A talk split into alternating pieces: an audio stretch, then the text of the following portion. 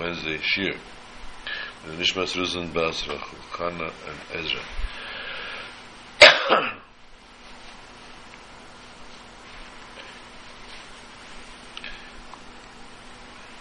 this Shabbos is Pashas Matas Masay.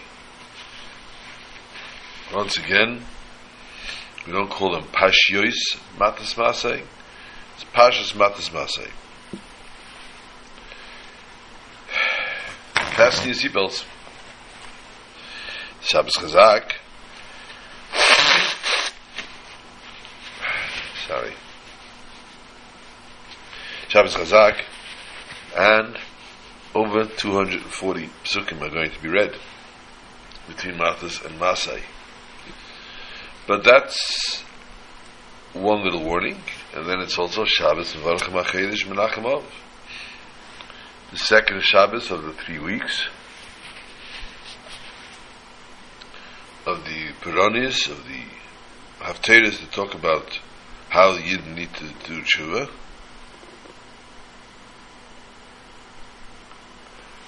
So we'd like to discuss a little bit about this Masay, the connection between Matas and Masay, Chazak of Chumash Bamidbar, which is a always a momentous thing when you have a Chazak, when we finish when we're Messiahim something, we finish off a Masechta a Chumash or the Teda. We have Simchas Teda when we finish all five Tedas, all five uh, Chumashim.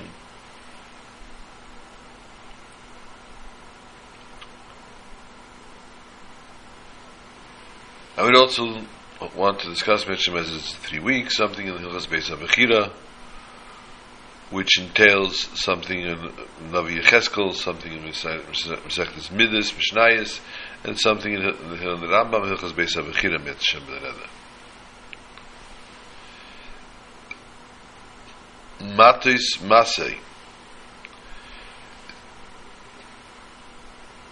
You want to put two pa again is doing it. You want to put two pashas together? Why put two, such two long pashas? I don't know the journeys that the Jews went through begins with the matas begins with the promises or the commitments that one makes and how a person needs to keep to a promise.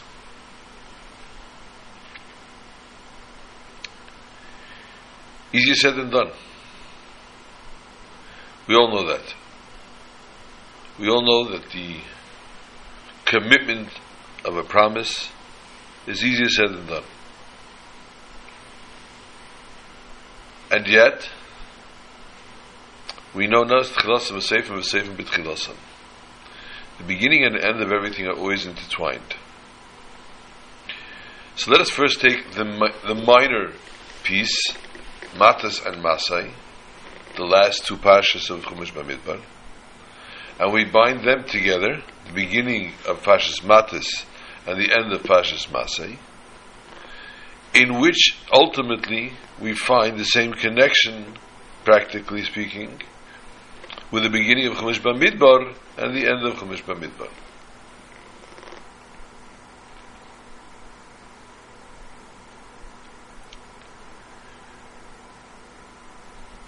The person in the beginning of Pashas Matas takes on an oath, undertakes an oath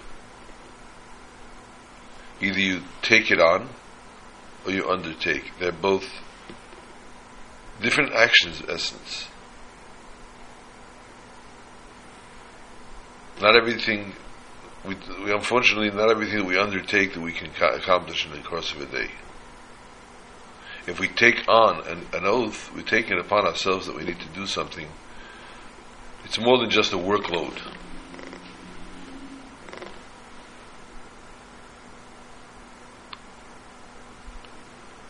The beginning, of therefore, Parshas Matas tells us about a person, a woman, or a, if it starts with a woman, if a woman makes on a promise and the husband hears, and the husband can nullify the promise. A parent, a father can nullify for a daughter, etc. But we need to know how we need to be very, very careful, very serious about each time we say something. Everything comes out of our mouth, we need to be very careful with. We don't want to poke the bear, and we don't want to commit to something that we can't do, that we cannot be able, we would never be able to accomplish. Chas v'shalom.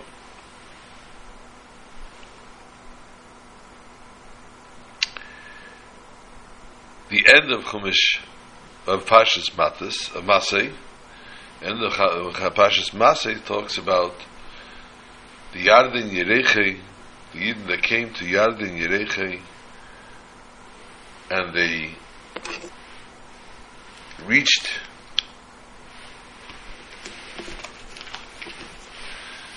scored a pasuk by heart.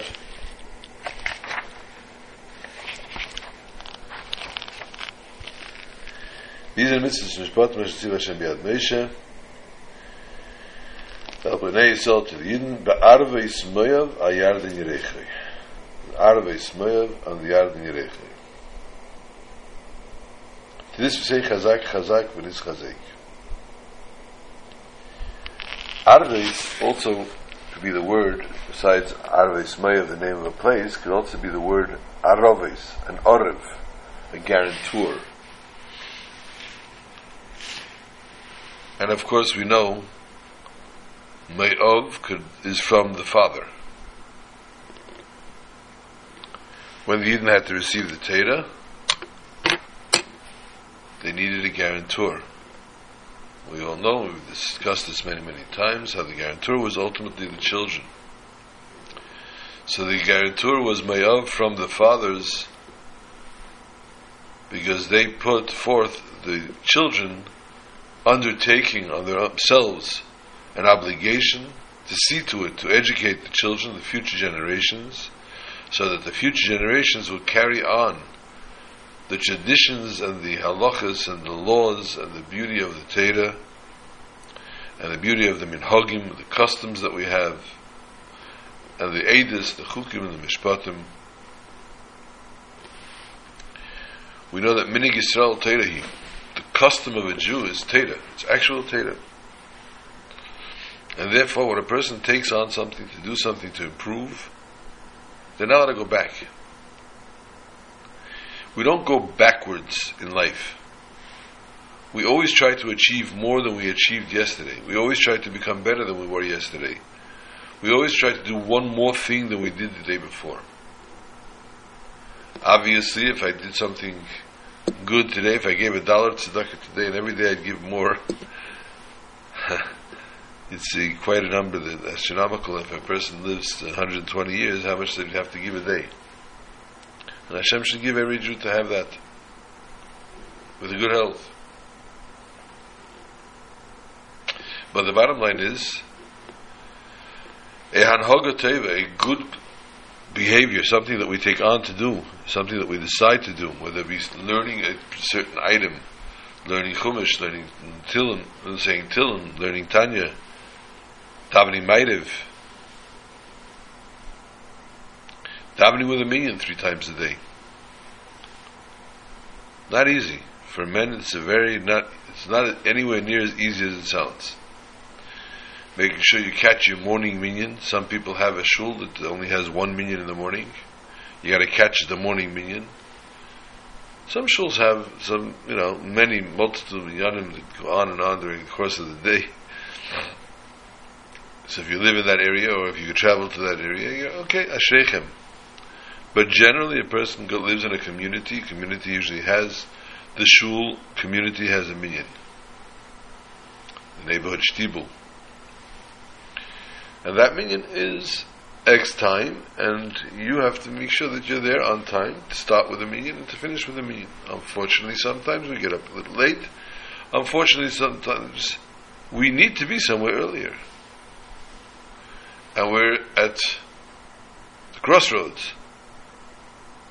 How do I manage this? How do I do the shachas with the minyan? And Leinan Eliyahu b'tfilas mincha. Eliyahu Navi was answered with tfilas mincha. Why tfilas mincha? Tfilas mincha is the most important tefillah of the day. In that, it's smack in the middle of the day. In the winter time, it's literally in the middle of the work day, no matter what time, what your hours are at work. My mishki is 4.15, 4.30. 4.30, person works 9 to 5 person works nine to five, they have to stop somewhere in the middle of the day to daven mincha. Even when Shkita now is eight thirty, you can wait to come home from work, which many many people do, and there's nothing wrong with it. Or people have a kavias throughout the entire year, the entire winter, that they daven at a certain time every day, and they continue to do that even in the summertime, even in the summer days, so that they have their kavua, their set time that they know that they daven, so they don't forget to daven person is going to push off and procrastinate and say, okay, sometimes I daven here, sometimes I daven there, sometimes I daven. It's very, very possible that the Yetzer Hara can manage to get into the system and not remember to daven. Especially Mincha. Shachris, you're putting on tefillin in the morning, you're davening in the morning, you, you, you don't tend to forget that. Hashem helps Although sometimes people feel that it's tedious and it's time consuming and everything else. But you don't consider the tedious and time consuming efforts that HaKadosh Baruch Hu has to put into you all day long to keep you alive, to keep you and your family going, and to sustain you and to make sure that you have your parnasa, and that you have your health, and that you have everything you need. What's the price you're paying davening shachris putting on film? or even for a woman to daven shachas, whatever she can daven. For women, there's, shall we say, abridged editions in as much as that they have to take care of house and children. Before they have children, there's a certain amount they should be davening. And after they have, after the children all grown up again, they can revert back to davening a certain amount of time, a certain amount, that amount more than usual. Although although they say little children don't let you sleep and big children don't let you live, and although the woman wants to sit down to daven in the morning, the phone doesn't stop ringing because this kid has to call and that kid has to call, and this grandchild calls and that grandchild calls, and everybody's calling and everybody wants to say something and everybody has to say a good morning and everything else, and so no matter what time the grandmother sits down to daven to say her tehillim, it's not disrespect, Chas it's just a matter that everybody wants to talk to the person. It's very interesting to note that people in the morning in the shul, some people literally are on their phones the whole davening. And some people, as literally as soon as they finish davening, the phone comes out. So I asked once the guy, I said, wow, you get direct results from God. He calls you right away afterwards to tell you how good the davening was. he laughed.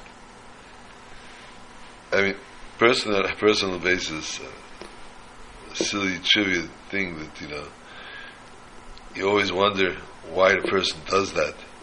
I also take out my phone from my pocket before I before I even leave shul, and the simple reason is because during davening I have my Gartlan. So my phone's right above the Gartel. I don't like to usually take the phone to shul. It's just in the morning. It's sometimes they wait for a long time. You want to make sure somebody needs something. They should be able to call you. When I take off the Gartel, I have to rely on the phone being in my pocket. Unfortunately, my pocket has a hole. Quite literally. There's a hole in the pocket.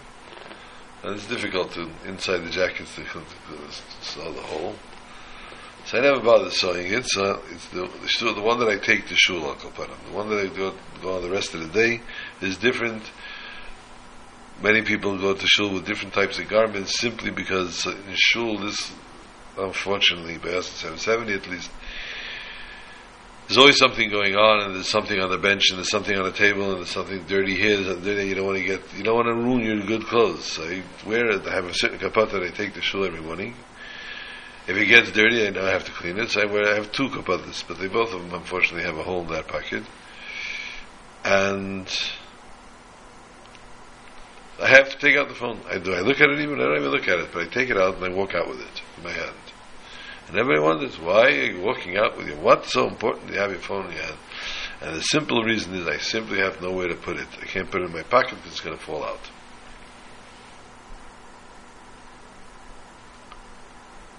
Not always is there a simple translation, a simple interpretation.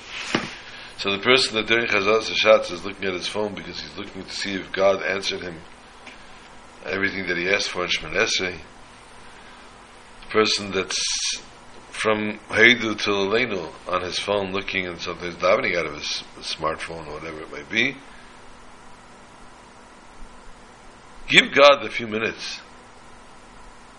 Some minyanim take a half hour, 30, uh, 28 minutes. Some minyanim take less. Some take a little more. One should find the minyan that fits their mold. There are usually, in most communities that have more than one shul, or in a place like where we live, where there's a shul that has multiple, multiple minyanim, and there are many different shtiblach around in our area. Find one that fits your time timetable, your time schedule.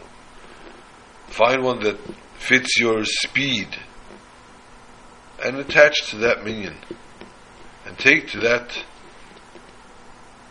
mode, so that you know that you davened in the morning, you gave your devotions, you made ani lefanecha, you gave your full heart, your full soul to Hakadosh Baruch Hu. In thanks for returning your neshama, and thanks for everything that He did for you.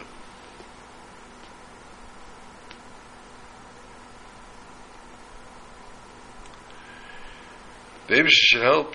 The Abish should bench that nobody should ever have to go through anything to be quote unquote thankful for except for goodness.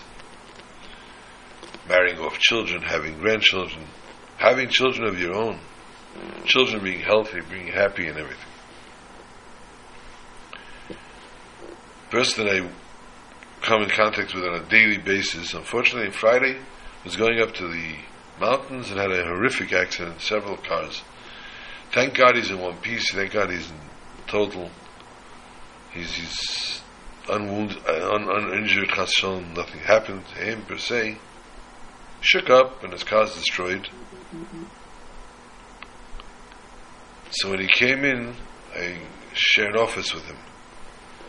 When he came in on Monday to the office, even though it's the three weeks we don't listen to music, I uh, put on the computer, it Hashem, thank you Hashem. And he says, Rabbi, three weeks, drei Wochen. I said, I know. But after what you've been through, this has to be heard. I turned it off right away. Just the idea, hearing the words, thank you Hashem. Do we need to get a reminder every time to thank Hashem? We don't need that reminder. We need to remember it though, on a constant basis.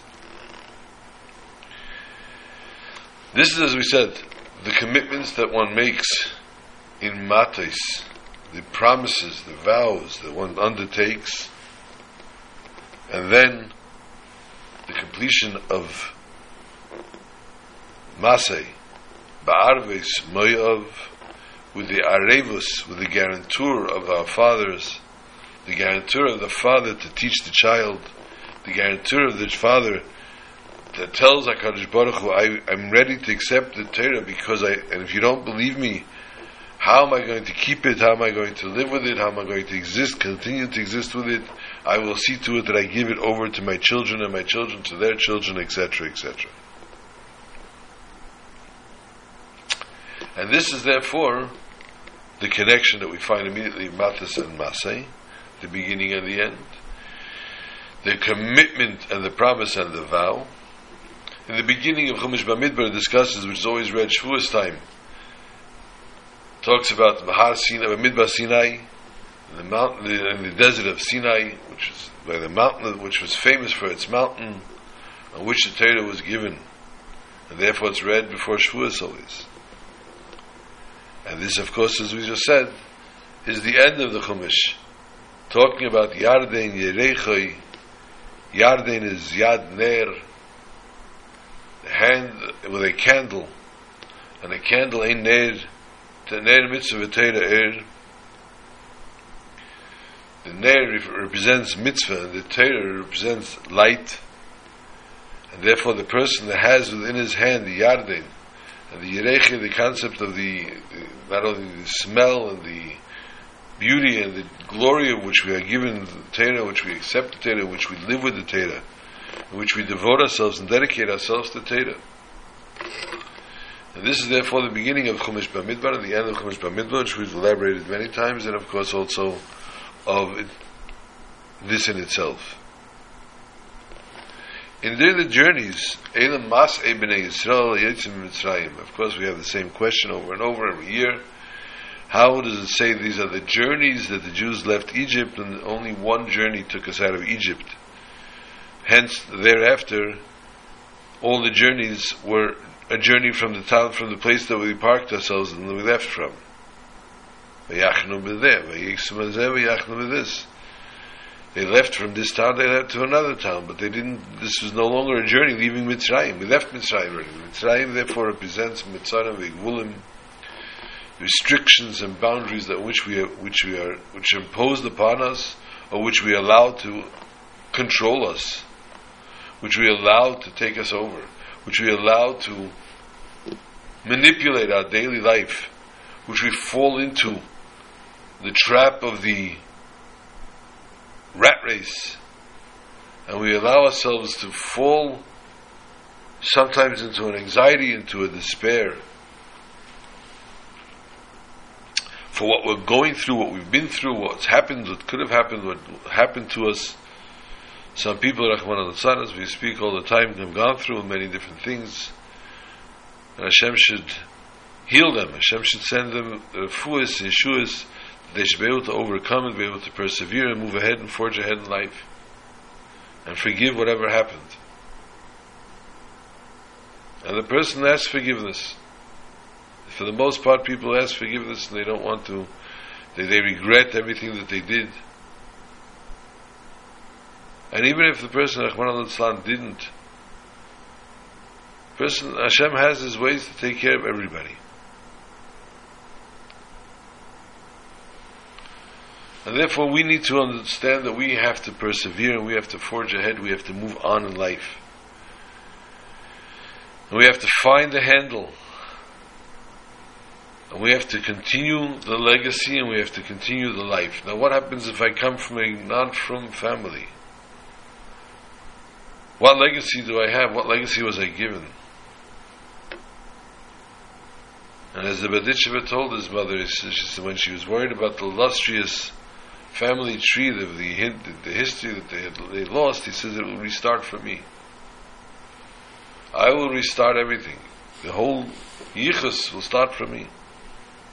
And therefore a person does not have a story, does not have an excuse, a song, a dance to say, I don't come frum a frum family, I don't have to be from. I need to begin the Frum family. I need to begin that chain. I need to start that out. I need to build it.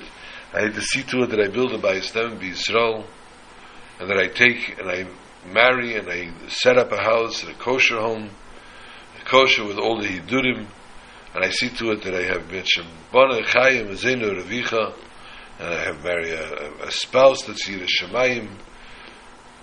Is very important that a man or a woman should always look for a spouse that is God fearing, and thereby building this house, this edifice, this everlasting edifice, and being blessed with children and with kol tuv selah.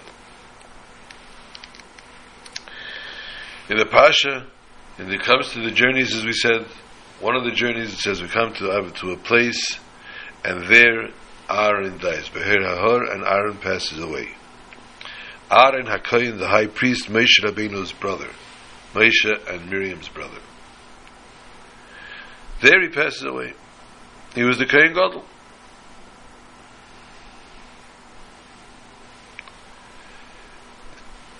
We also learn about the Arei Miklat, cities of refuge.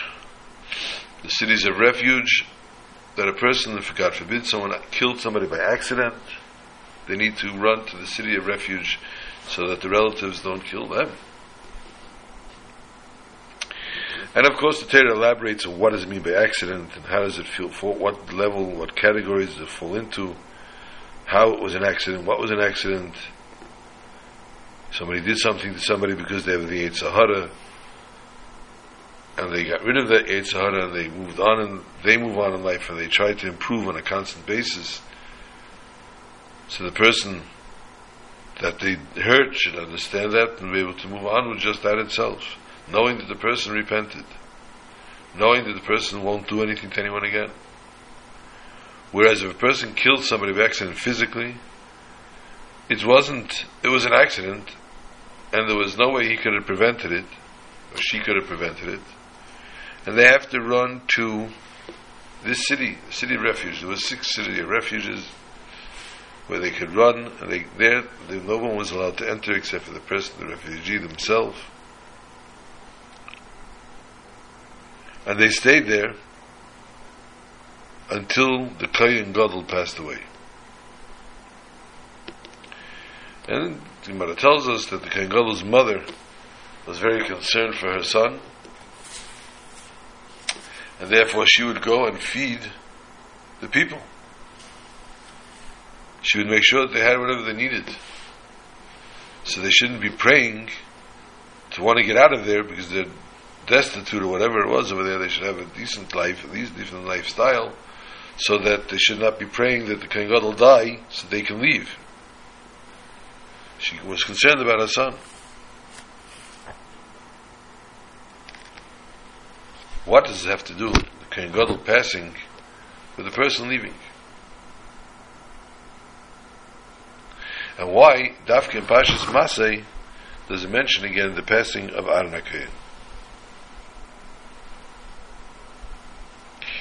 We know from the Shalah Kodesh where he says Bevada Gilgul Amerdim Shekol Hashana Chuli Heimerda the Rabbanon Etainis Chuli V'tes Ba'ov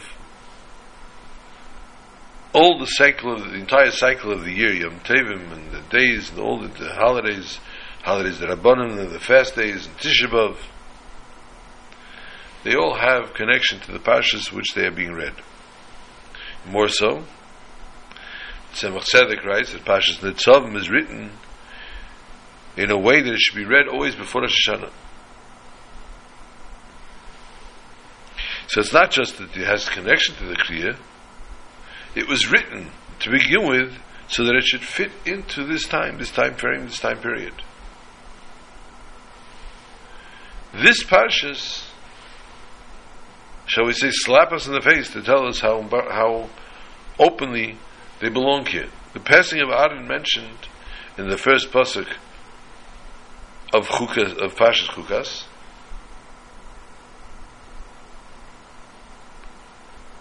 And now a Pasha is brought down just in a passing.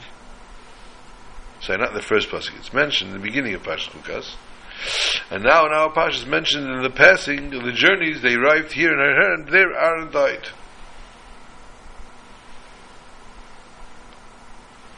Many different things are written here that are not written in Pashas Chukas. The way he passed away, Al Pi Hashem, which means that he died. And Misas Neshika, God kissed him and the, took out his neshama. And the time that he died, of course, it says the 40th year, in the fifth month, on the first day of the month, which is the Shchedish Menachem Ov, which is the outside of Aaron HaKayin. It's something we know from the Torah itself. And also tells us his age. He was 123 years old.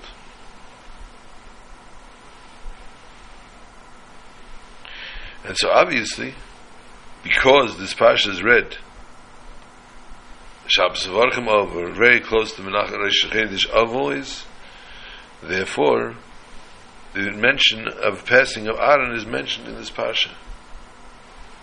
How rich, how powerful is that? Aaron HaKohen literally has a Pasha written the time of his passing. Moshe Rabbeinu was lifted in Zayin Adar. We know that as well. But we don't have the Pasha going around that. So what happens here? What is the greatness of Kohen Gadol, especially of Aaron HaKohen, as we know? Aaron HaKohen was Eyev Shalom, V'Reidev Shalom, chased and loved peace. So the fact that the Kohen Gadol, if a person killed by accident and was in the Arei Miklat, and the Kohen Gadol, they had to wait for the Kohen Gadol to Chashon pass away, since the Kohen Gadol is the highest level of every Jewish nation, and every generation. Where unfortunately, a person that killed somebody by accident, that ended up in such a predicament, in such a situation, is not such good shape. Because the fact is that they sinned in some way, and they needed to be punished for it. And therefore it came out this way where people saw him killing somebody by accident, he was, he was exiled.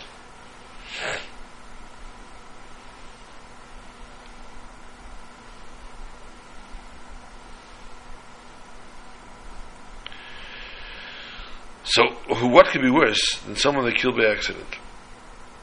I mean, someone that killed on purpose, obviously, but they get killed for that. Someone killed by accident. It's not circumstantial. It's something that HaKadosh Baruch Hu put you there because of something that you had done before. And therefore,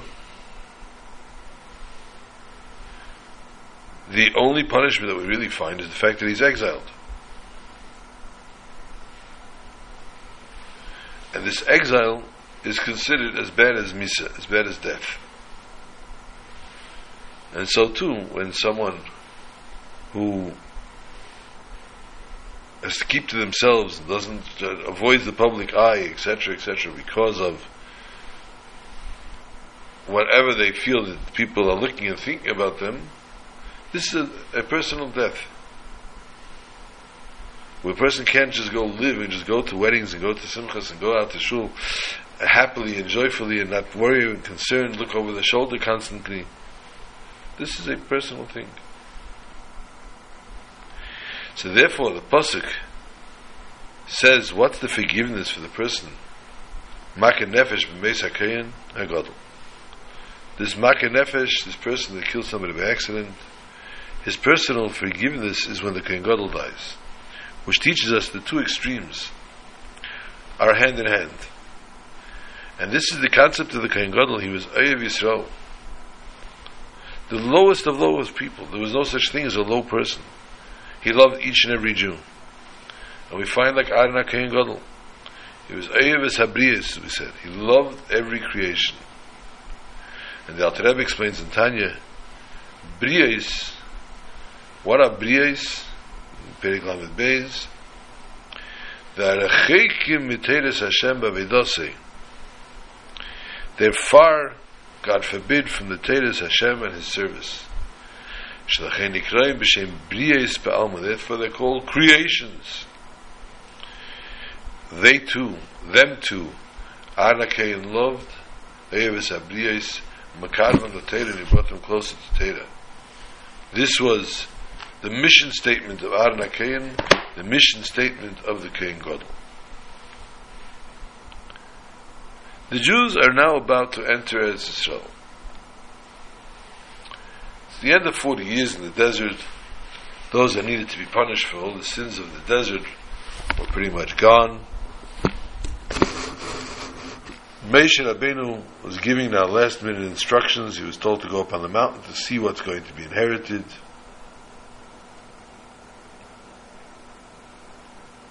and then he too passes away. And Yeshua is given over the mantle. The mantle is given over to Yeshua, and the Jews, Bnei Israel, are about to enter Israel.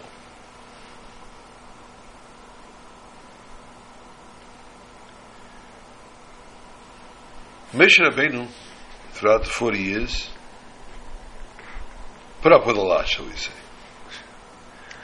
If we use that as a it's called Lashon Nikia, the clean way of saying it. He put up with a lot. They gave him a run for his money. And yet, he loved the Jewish nation. He loved his children. Fought for them, prayed for them constantly. literally saved their lives numerous times at sacrifice of his own expense.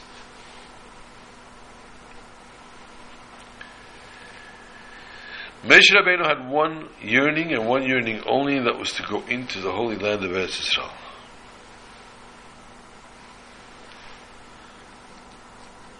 For the various things that like that is mentioned, the Torah, the most prominent one, of course, we know, was the Mei Meriva, when did not bring a Kiddush Hashem by talking to the stone and showing everybody how HaKadosh Baruch Hu is omnipresent, by just talking to a stone, which stone has no water in it, the stone would give out water, and that would be the greatest Kiddush Hashem could be.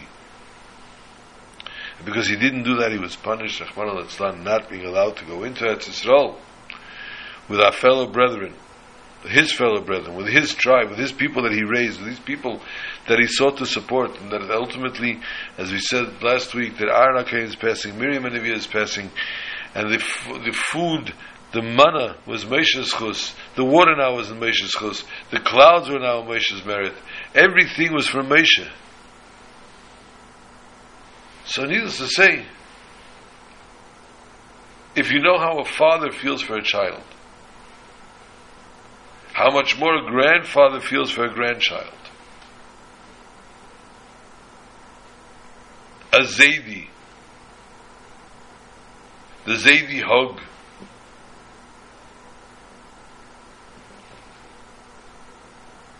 Is so much more powerful than the hug of the father.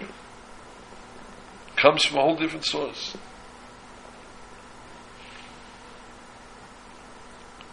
Moshe Rabbeinu was the Tata, the Zayda, everything, the Rebbe of Klal Yisrael. And he knew the importance, he knew the value, he knew the greatness, the beauty of going into Eretz Yisrael and the beauty of Eretz Yisrael. The holiness, the Kedusha of the land. And yet, he was the worst punishment possible to him is he's not being allowed to enter. But how proud is he standing there waiting and ushering in his own all these children, although he went up to Har but he knew he gave Yeshua the keys to drive, and Yeshua was taking the into Eretz Yisrael.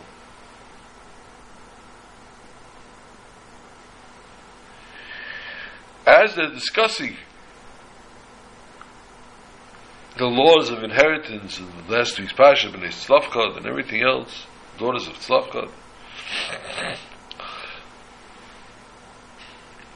how they came and they complained that they're only daughters, they are only girls. How will their father's inheritance be given out, distributed? There's no sons. And the laws of Yerusha are taught because of this. All this going on. And suddenly, Moshe gets a rude awakening. Along comes Vayit, along comes Gad, Ruvain, and half of Shevet Menashe. Two and a half tribes. And they say, Moshe, do us a favor. Can we stay on this side of the Yarden, please? Can we stay on the east bank of the Yarden?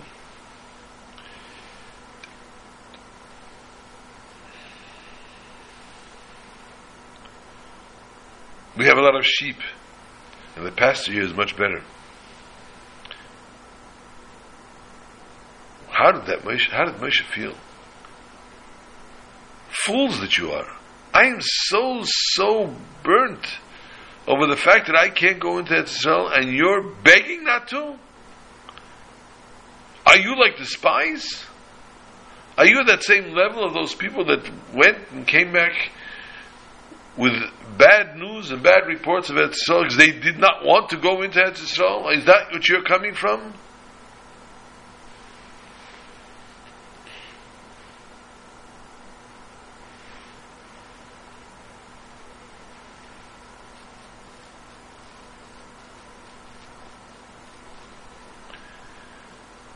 So he gave to Reuben and to Gad. but there was still a lot of room. So he offered who else wanted half of Shevet Menashe said they wanted also.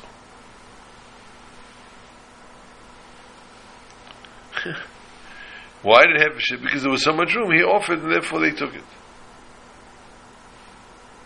Misha was so upset that Reuben and Gad were requesting this,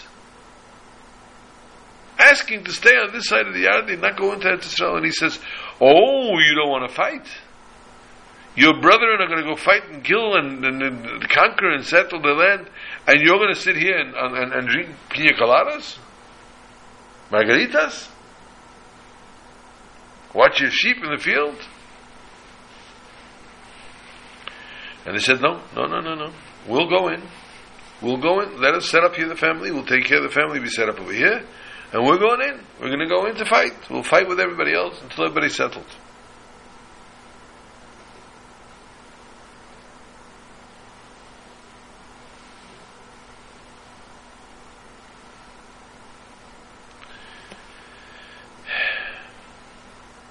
Even after their actions, even after saying they're going to fight, was not overly happy.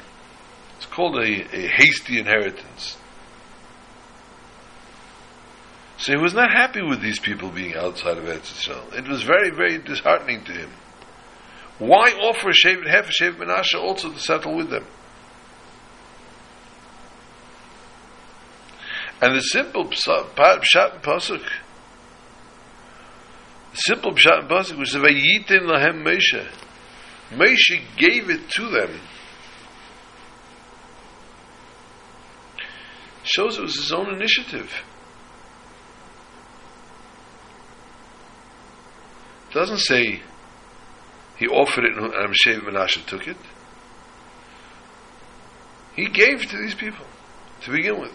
What was the reasoning? What was the re- reason and rhyme? Moshe Rabbeinu is known as a Raya Mehemna, a dedicated shepherd, and always will be the Raya Mehemna of Klal Yisrael of the Jewish nation. And therefore, all divinity, all divine revelations were given through him.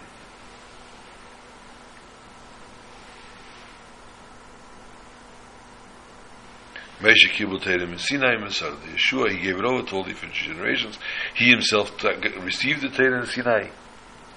It was from him that it gets, gets, gets continued and is given over generation to generation. He conveyed it from one generation to the next. Anybody, Kol Mash Talmud Vasik Osa the Chadish, anything that any Talmud, any student would ever interpret in future generations was already given to Moshe and Sinai. So it's only because he had it that they were able to come up with this conclusion. Moshe is also the Rishon and Geir Achim. The first Redeemer took us out of Mitzrayim and will take us out of, out of the Golas.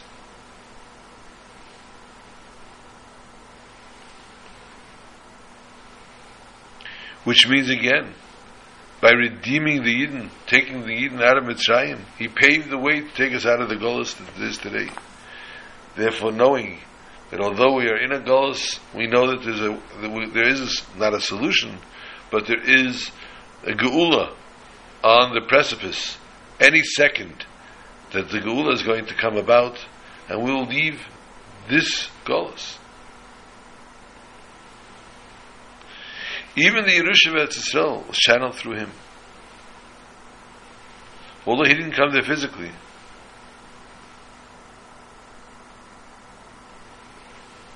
He was shown at Yisrael. He was taken up onto the mountain, and there he saw the entire. Yisrael says also he saw not only the land, but he saw the entire future of Klal Yisrael until Mashiach comes.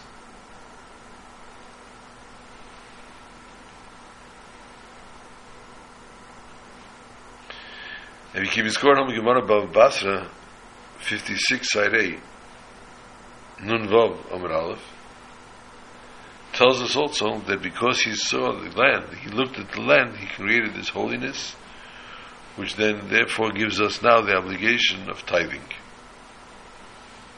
giving Maisa. So the Torah says that the days of Mashiach, Israel is going to be expanded also to the land of Knizi, Kini, Keni, Knizi, V'Kadmeni. Were amongst the ten nations whose territories originally were promised to Avraham Avinu. This was the land of Edom, Meav, and Amlin, Ammon. So in essence, it was an extension of the east part of the Yarden, where Gad, Reuven, and Shev Menashe, Chatz Shev Menashe, wanted to settle. So just as it was necessary for Meshach to see Eretz Yisrael to make it holy, to sanctify it, before the Jews went inside, it is also necessary for the expanded Eretz Yisrael have an attachment in some way with Moshe. Therefore, he appointed Gad, Reuven, and Shevet, half of Shevet Menashe, over this territory, as an addition, as an extension to the land of Canaan, which we will settle as Eretz Yisrael, Atzin Agdesha. And he gave it to even Chatz Menashe as well, in preparation for the Geula Amitis, the Asadave, in which they will expand until there. Menashe had an exceptional love for Israel.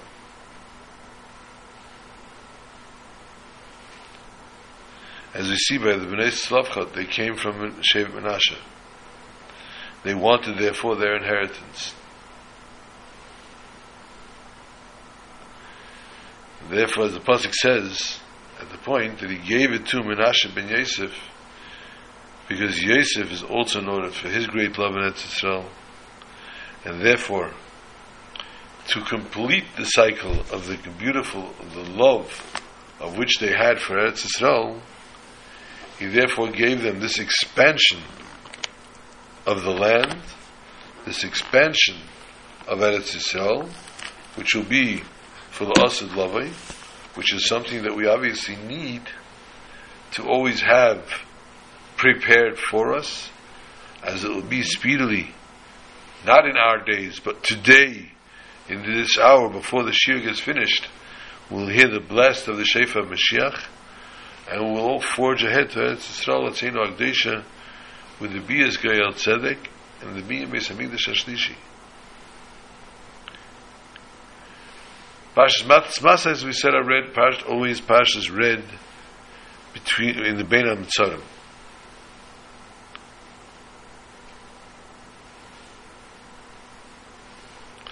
The Pashas that are, oh, again it's doing it.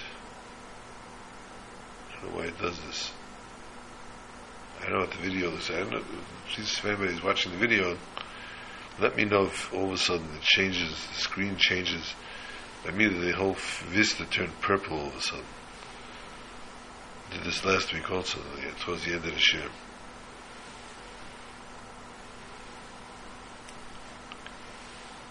So the fact that these parshas are read in this time has several connotations. From one side, they're part of the three weeks. The pain, the mourning of the destruction and the exile. On the other hand, on Shabbos you're not allowed to mourn. Adrab, it's a mitzvah to have pleasure on Shabbos.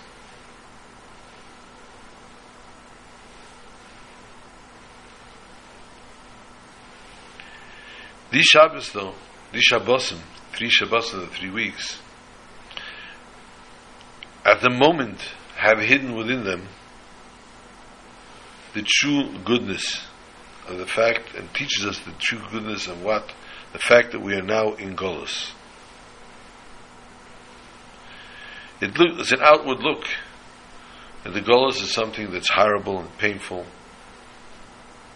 But inwards, this is the Tachlis Hatev, this is the essence of good, of the greatest of good.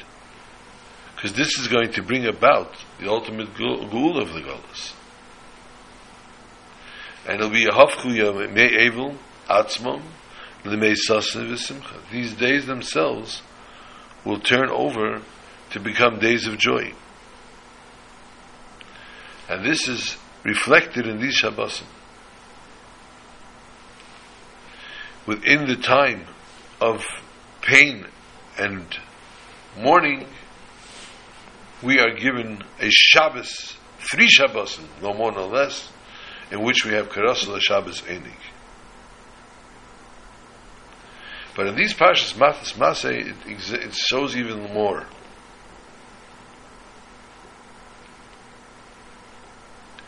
The Jews being known as Shvatim, sometimes they were known as Shavit, and sometimes they were known as a Mate. Rashi Mate is Bnei Yisrael.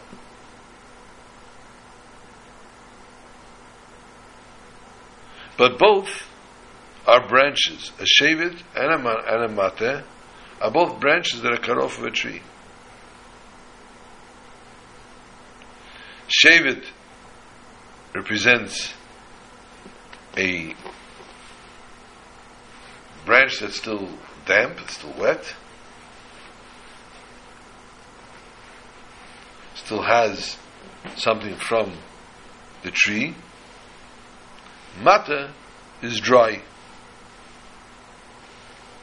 totally dried out piece of wood. And these two names, Matas of Shevet and Mata, are exact examples of the neshama coming down into this world. Being detached from chelik of the kamim mamish, as if it's, God forbid, detached from its root. Like the branch cut from its tree. But sometimes it's a shavit, and it keeps the moisture of a Kaddish Baruch of godliness, and sometimes the one of the sun it dries up like a like a a dried staff and goes very far and wanders very far from its source from godliness. Masay implies, hints, the journey of the neshama from way way above to down here below.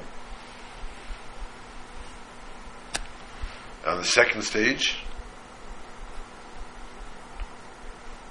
in the lowest of levels of Am Yisrael, which is in the time of the Golos, the exile. Here too we see how low we have been put, how low we've been brought down. But what is the reason for this? Yerida Tzedek Aliyah. The Yerida is in order that we should have a, a, a, to rise up, and that this dry staff will get even more and become even harder and become even will, will forge more than even the soft and damp stick.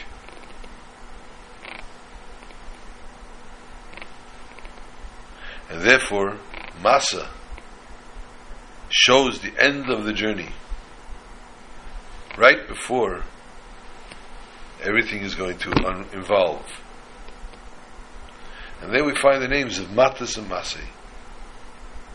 The journey to going as low down as reaching as the world itself, and yet rebounding to connect once again with HaKadosh Baruch and these pashas themselves, they show us the true essence of the of the exile of the Golos, and what can be revealed within the Golos itself. The strength of the Torah and of the Yiddishkeit, which will be revealed in the Geula Amitis Hashtema. And this is the Mahus of the Shabbos of the weeks between Shavas B'Tamaz and Tisha B'Av. The Aliyah that sprouts Dafke because of the Yerida, a Jew needs to remember constantly that the reason that the Neshama has come down into this world, into the lowest of worlds, This is in order to come down into the time of our Golos, into our era, for one reason and one reason only. To elevate and to bring about the Geula Amitis Vashlema, the great Geula, to recognize how we're going to nurture the Kayach and everything that all the hardships that we've been put through in our Golas in order to the Male Yitzvetzena Avaya Dafke B'teich HaYirida V'Acheshech to fulfill God's will Dafke in this dark spot. And thereby Melicha to Geula Amitis Vashlema driving us and bringing us to the Geula Amitis Vashlema and we will ultimately be able to say Yetz Hashem this Shabbos definitely Chazak, Chazak, V'nis Chazek, as we finish the Golas, as we no longer be subjected to the Golas, no longer subjected to our personal Golas, to who we are in Golas, and we understand who we need to be, and where we need to be, and how we need to be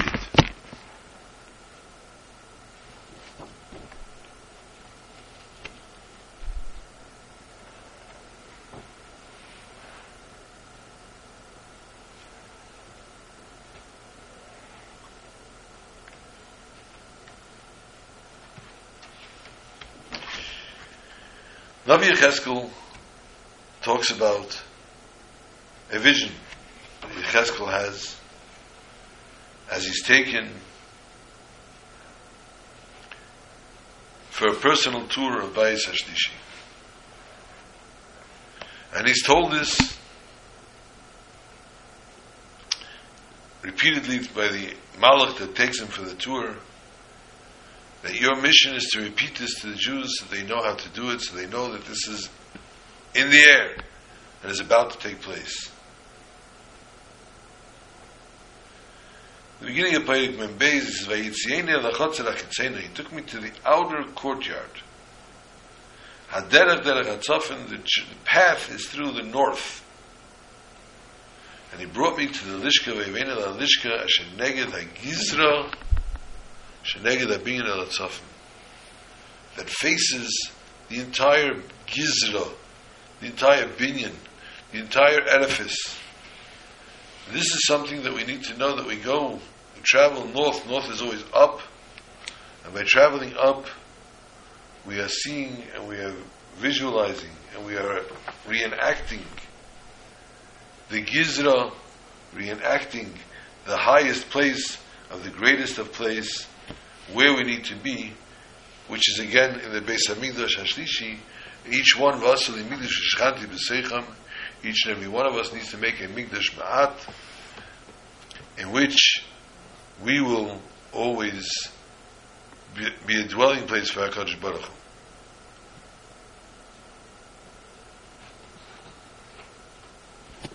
And the Mishnah in the Sechtes Midas teaches us of the Shmira, the guarding of the Mish, of the Beis Hamikdash. And the Kahanim was set up in certain places, the Levim was set up in certain places, and of course we know the, the famous halacha that the Levim not allowed to sleep, and if God forbid they got caught sleeping, they really they got punished severely for it. And therefore, it ends off as well when it talks about the end of the first Perek tells us about how they took the keys and they locked up for the night because it's the end of the Shmira.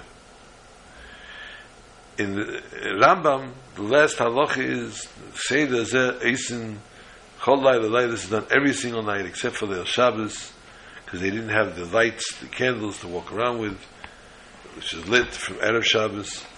Therefore, every Shabbos, every day of the week, we went through the same Seder Aveda which we saw to it that the Beis Hamikdash was set and ready to serve HaKadosh Baruch Hu, which we will do that this very Shabbos. Shabbat Shalom, it's Shabbos to all. Yavchayim Meil Sasain and Simcha. These days should be turned to good and to joy and happiness.